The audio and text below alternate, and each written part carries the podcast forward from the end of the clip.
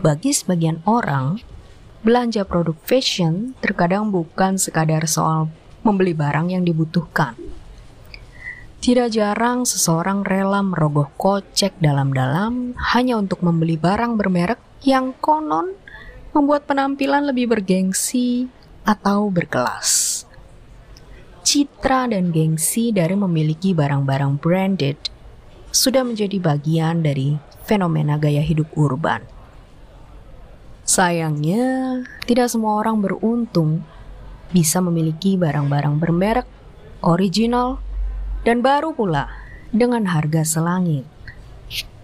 Namun, beberapa tahun belakangan muncul tren di dunia e-commerce yang rasa-rasanya bisa menjadi solusi bagi mereka yang ingin punya barang branded asli tetapi dengan harga miring. Tren tersebut adalah pre-love shopping atau berbelanja barang premium yang tidak baru lagi dan tentunya dengan harga miring. Produk yang dijual juga tidak selalu berupa barang kesayangan bekas pakai, tetapi bisa saja barang milik orang lain yang tidak pernah dipakai sebelumnya. Pre-love shopping juga berbeda dari sekadar second hand shopping atau jual beli barkas, barang bekas. Ya, sebagian pemain dari bisnis ini bahkan tidak mematok harga jual, tapi memilih bertransaksi dengan metode barter. Tentunya dengan barang yang sudah dikurasi dengan cermat. Nah, di tengah pandemi, fenomena pre-love business makin merebak di berbagai situs online shopping. Pelakunya pun tidak hanya dari kalangan awam, tetapi juga selebritas.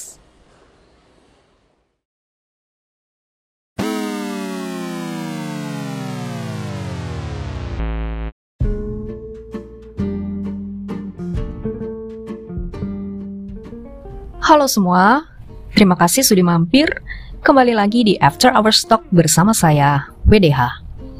Seperti biasa, di kanal ini saya akan mengulas apa saja yang terlintas di benak saya seputar berbagai masalah sosial dari tinjauan ekonomi real. Hmm, bisnis pre-love shop ya. ini khususnya terjadi untuk barang-barang fashion branded. Nah, dan sepertinya ini juga menjadi alternatif bagi sebagian kalangan menengah atas, bahkan yang jet set, untuk memonetisasi barang-barang berharga mereka yang sudah nggak dipakai lagi atau mungkin mereka udah bosen, udah outdated, udah nggak favorit lagi, pengen ganti style, macam-macam lah alasannya. Tapi meskipun begitu, uh, bisnis ini sepertinya juga bisa, bukan sepertinya tapi memang bisa diadopsi oleh kalangan semua kalangan, masyarakat menengah bawah juga bisa. Apalagi penggemar barang-barang pre-love, terutama yang bermerek di Indonesia itu cukup tinggi. Sebagian kelas masyarakat bahkan uh, kayak nggak mempedulikan lagi kondisi barang, tapi mereka memilih untuk beli gengsinya dari sebuah brand. Nah, melihat karakteristik pasar yang seperti itu, banyak orang yang lantas menjual barang-barang bermereknya di online shop atau di marketplace. Bahkan, ini sebenarnya bisa jadi peluang buat Anda yang sedang mencari inspirasi untuk tambahan penghasilan, tambahan uang saku lah ya di tengah pandemi, terutama bagi Anda yang uh, pekerjaannya atau penghasilannya terdampak. Jadi, seperti apa sih berbisnis pre-love shop yang jitu? Mari kita coba ulas bersama-sama.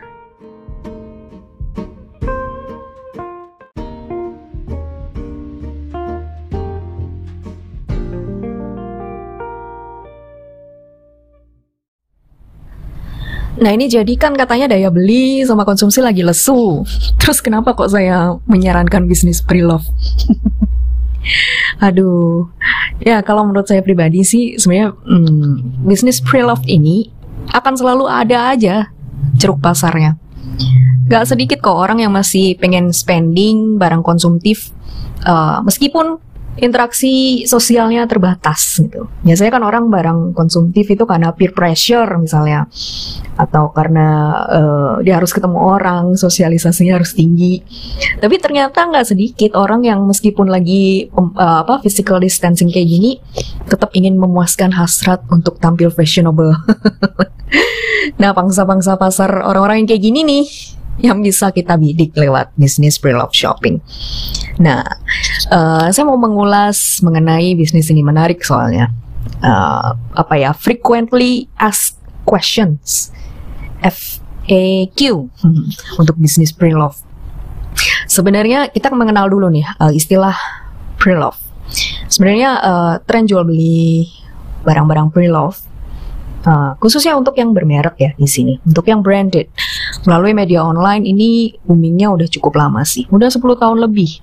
2010-an itu udah banyak yang memulai bisnis jualan barang-barang pre-love ini. Tapi boomingnya baru sekitar ya 4-5 tahun belakangan seiring dengan makin uh, berkembangnya tren online shopping.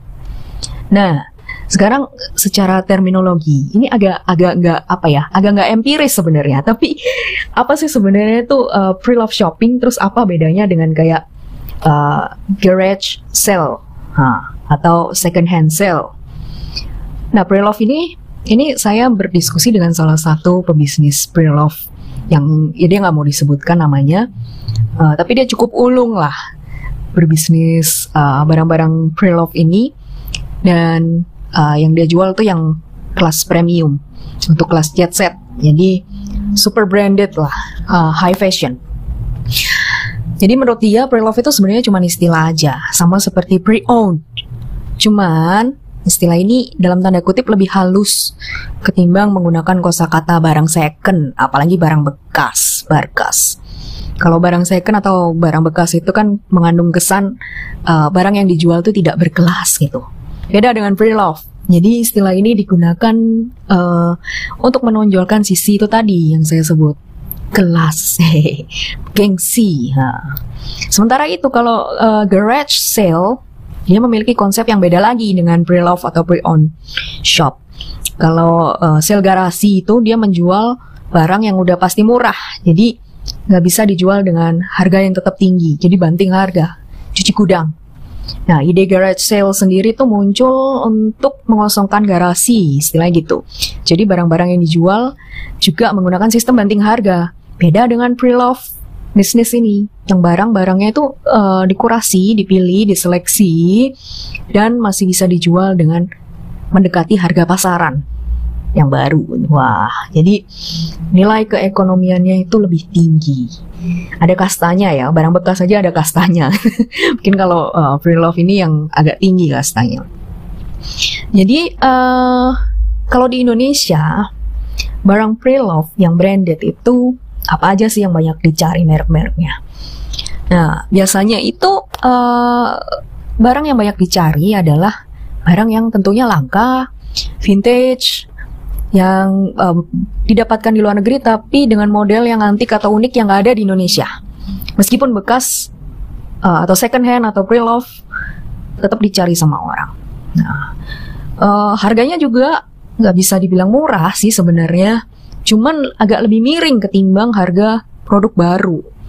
Jadi uh, kayak tas-tas macam Fendi, Prada, Lacoste, Balenciaga, Furla, dan macam-macam itu ya mungkin kalau harga barunya tuh puluhan sampai ada yang ratusan juta pre-love bisa dapat belasan juta.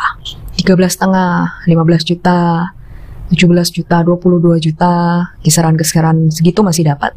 Kalau yang udah lama banget tuh uh, di bawah 10 juta itu banyak. Nah terus sepatu-sepatu terus baju-baju jaket dan sebagainya. Chanel Tom Brown macam-macam lah. Comme de Garçon hmm, yang dijual dengan harga agak miring tapi masih terbilang mahal. Gimana ya? Jadi hmm, kalau menurut rekan saya tadi barang yang paling banyak dicari oleh penggemar brand. Nah fashion brand di Indonesia itu tas dan sepatu dengan merek-merek seperti Givenchy, kemudian Celine, terus Nike yang limited edition ya atau yang nggak ada di Indonesia. Ya, seputar-seputar itulah. Jadi langkah pertama kalau ingin terjun ke sini, entah sebagai orang yang menjual koleksi pribadinya, kolpri ataupun sebagai uh, makelar atau pengepul barang-barang branded second hand. Nah, yang pertama harus dipelajari adalah belajar toh soal pengetahuan merek. Brand knowledge is important. Jadi nggak salah memilih brand untuk dijual. Uh, jangan sampai merek-merek fast fashion dibilang high end. ya, kurang lebih seperti itu. Kemudian tip kedua, kriteria barang apa sih yang layak dijual untuk uh, bisnis pre-love shopping? Hmm, ini um, pre-love shopping ini sebenarnya nggak ada limit untuk kriteria barang. Namanya juga barang pre-owned, bekas lah ya, barang bekas. Jadi bisa aja menjual barang apa aja, ya asal ada mereknya itu tadi. Hmm, semakin valuable mereknya, semakin high end, the better. Nah, karena apa? Bisa aja barang yang dijual itu tadi pre-love itu kondisinya udah buruk, dijual murah, tapi masih ada aja orang yang mau beli. Karena itu tadi melihat gengsi dari mereknya atau modelnya atau serinya yang limited edition atau tahun keluarannya kayak gitu-gitu. Jadi the, the more specific, the more niche, the more um, high end haute couture, the more uh, apa ya exclusive the brand, the better.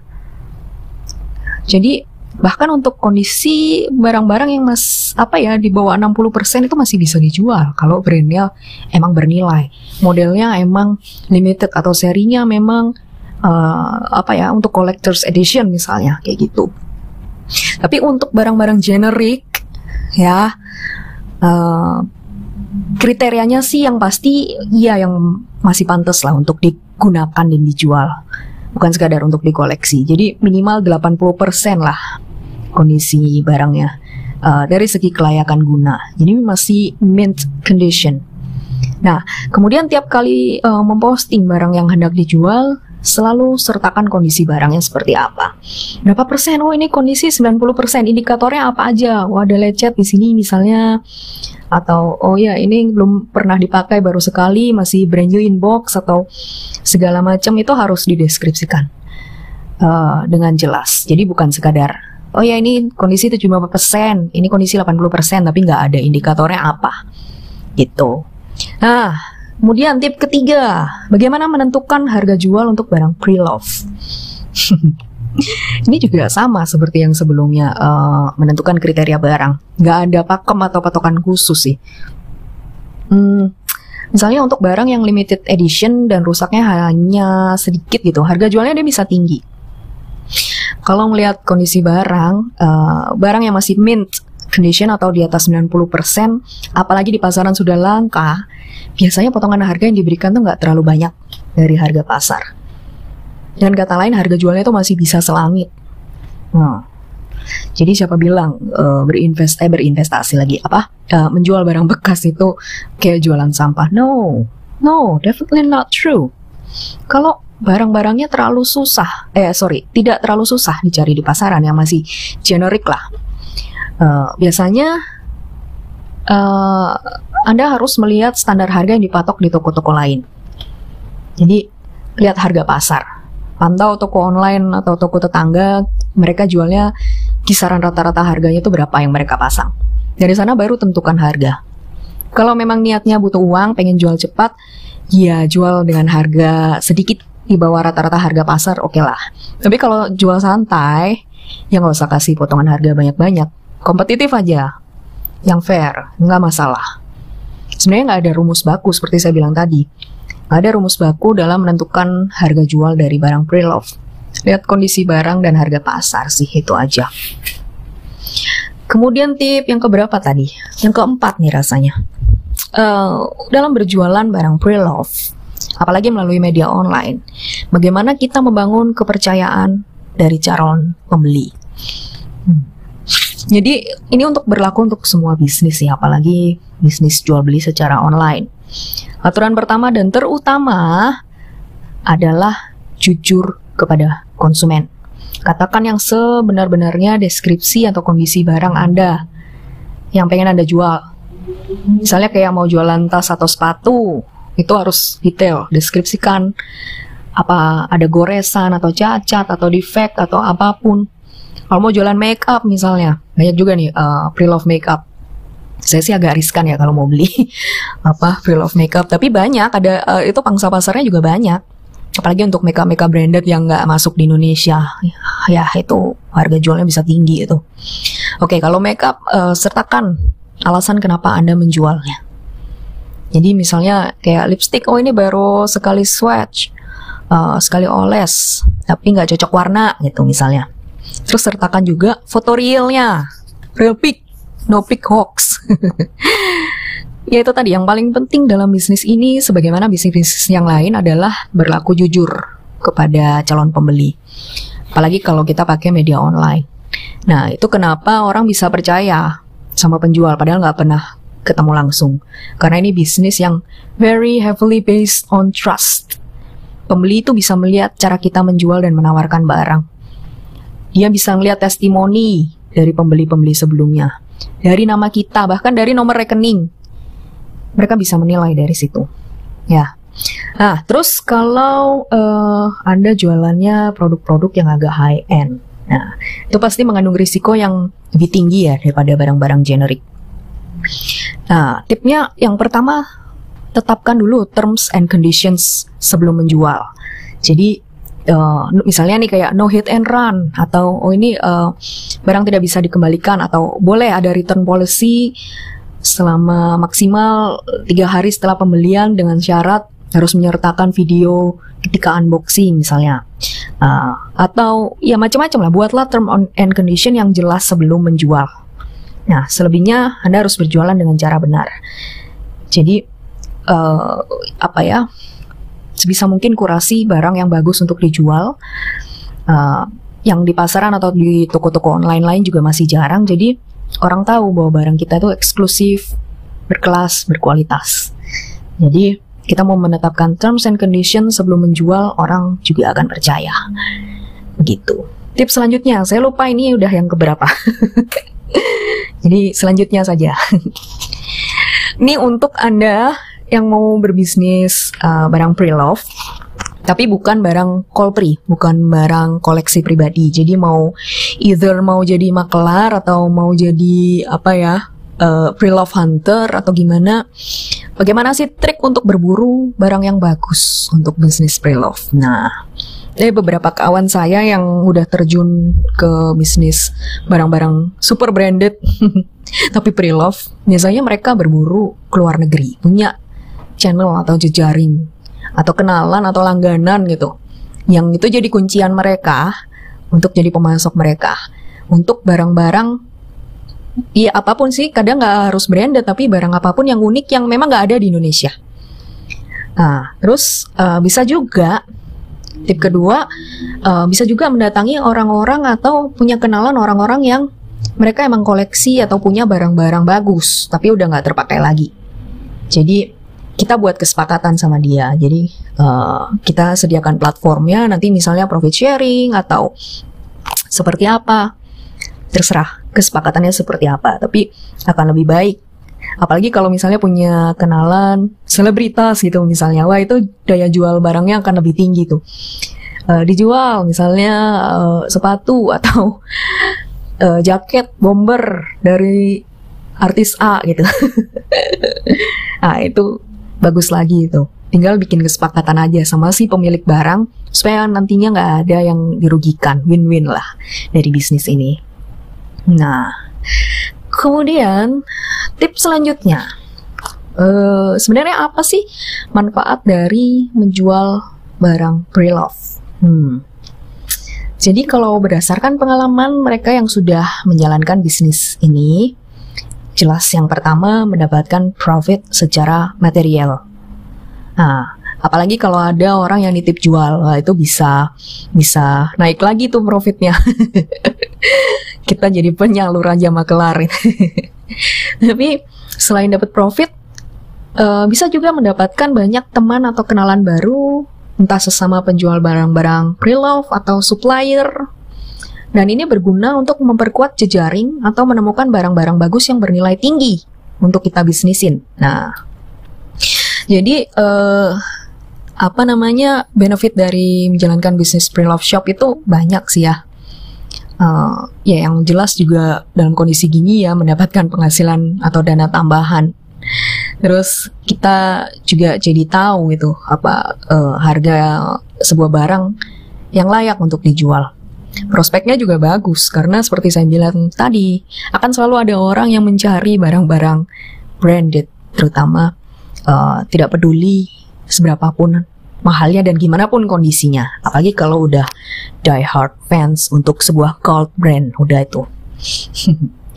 nah, uh, tentunya juga kalau Anda uh, pemilik koleksi pribadi barang-barang berharga, ini juga jadi solusi buat Anda yang mungkin mau ganti style atau uh, udah bosen atau uh, mulai pengen tiba-tiba dapat inspirasi oke okay, mulai besok saya ingin hidup minimalis punya baju cukup dua pasang aja dua setel. Buat ganti-ganti. Boleh juga itu berarti solusi kan ada kanal untuk men, apa istilahnya menganulir barang-barangnya anda yang bertumpuk tapi dengan tetap mendapatkan cuan gitu. Nggak jadi nggak sekadar dibuang. Uh, atau ya digeletakkan begitu saja. Tapi ya kalau anda pengen mendonasikan juga boleh sih. Tapi kalau anda ingin memonetisasi karena lagi BU mungkin bisa jadi solusi Kemudian tips selanjutnya, bukan tips ini sebenarnya uh, saran. Hey. Sebenarnya apa sih tantangan dari berbisnis pre-love uh, goods ini? Kalau tantangannya, hmm, saya sebenarnya udah sempat membahas ini beberapa waktu lalu di salah satu podcast saya tentang balada ingin kaya. Kalau Anda belum menyimak, silakan nanti disimak kita membahas soal uh, tips mencari cuan melalui platform dagang L atau e-commerce. Nah, tantangan dalam bisnis pre-love ini, online shop itu sekarang makin menjamur. Tiap hari muncul pemain baru. Masalahnya banyak dari mereka yang nggak terpercaya. Buka akun hanya untuk menipu calon pembeli itu banyak. Nah, pada akhirnya itu akan berdampak pada pelaku bisnis pre-love shop jadi calon pembeli jadi lebih was-was. Misalnya mereka uh, dulu mereka bisa menerima barang tanpa stroke gitu misalnya atau tanpa sertifikat atau tanpa kemasan. Sekarang udah nggak mau lagi. Harus perfect. Mintanya harus ada stroke, uh, mint condition yang benar-benar sesuai deskripsi dan sebagainya. Semakin demanding. Konsumen semakin demanding dan kita harus bisa keep up dengan itu. Nah, kemudian tantangan lain. Nah, untuk pre-love shop yang bukan berasal dari wilayah Jabodetabek atau dari wilayah kota besar di Pulau Jawa, nah itu biasanya butuh extra effort untuk bisa bersaing. Jadi um, saya ada kenalan dia berbasis di Makassar dan memulai bisnis pre-love shop untuk barang-barang branded ini. Uh, biasanya calon pembeli itu uh, lebih mengutamakan toko yang lokasinya di Jabodetabek Nah, untuk penggemar barang pre-love yang dari uh, luar Jawa terutama, uh, mereka biasanya keberatan di ongkos kirim. Nah, jadi di situ Anda bisa masuk dengan memberikan subsidi misalnya atau diskon ongkos kirim untuk memperluas pangsa pasar. Nah, terus tantangan lainnya, uh, seperti yang saya sempat singgung tadi, sekarang ini bisnis online shop makin ketat, pemain makin banyak barang-barang yang dijual juga makin macam-macam lah segala macam. Nah, sekarang juga banyak online shop yang menjual barang baru dengan sistem banting harga. Nah, barang baru ya, bukan barang pre-love. Nah, ini tentunya sangat merusak harga pasar dan mengganggu kompetisi. Ya, padahal kita udah susah-susah mengkurasi barang pre-love, tapi ada barang baru yang banting harga. Nah, itu juga harus diantisipasi. Bagaimana kita tetap mengedepankan bisnis yang berbasis trust ini, supaya meskipun kita menjual dengan harga yang kompetitif, pelanggan gak ragu untuk membeli di tempat kita. Seperti itu. Nah, tip selanjutnya, apa sih uh, saran mungkin untuk orang yang baru akan memulai bisnis ini? Sama seperti bisnis uh, online shopping, pada umumnya berbisnis pre-love shop juga harus konsisten. Anda harus melakukan maintenance yang berkala dan rutin untuk akun yang Anda buat, entah itu di medsos atau bikin situs sendiri atau di marketplace. Nah, karena para pengikut Anda itu pasti akan menunggu update dari setiap unggahan Anda. Jadi usahakan update itu selalu ada dan rutin, konsisten, konsisten dalam aktivitas jual beli. Jadi sekali Anda hilang nggak ada kabar, wow, dah itu pasti akan banyak subscriber, followers, calon buyers yang akan uh, meninggalkan Anda pindah ke lapak atau toko sebelah. Jadi uh, itu tip yang pertama. Terus yang kedua jelas dengan barang yang Anda ingin jual. Mulai dari kondisinya, harganya, pergunakan foto real barang, bukan foto yang diambil dari situs lain, apalagi curian, masih dalam foto masih barang baru, uh, masih 100% kondisinya tapi kita jualnya barang bekas yang udah 60% nah itu. Itu akan mencederai kepercayaan. Itu kemudian uh, yang ketiga yang sudah saya ulang berkali-kali harus jujur. Berdagang harus benar. Terus harus giat hunting barang apalagi uh, itu.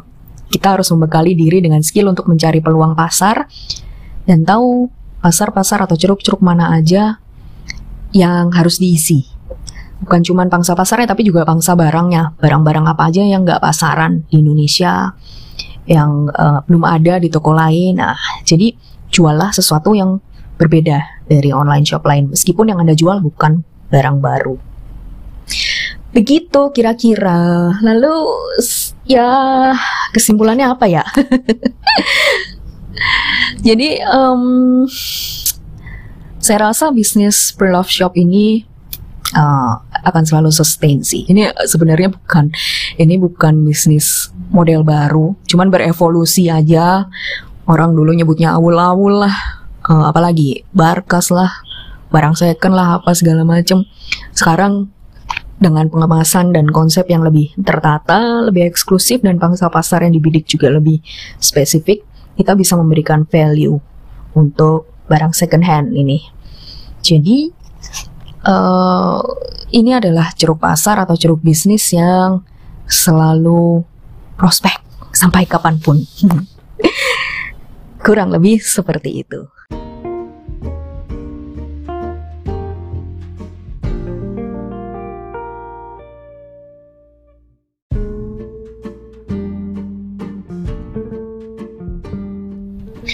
Nah, sampai di sini dulu pertemuan kita.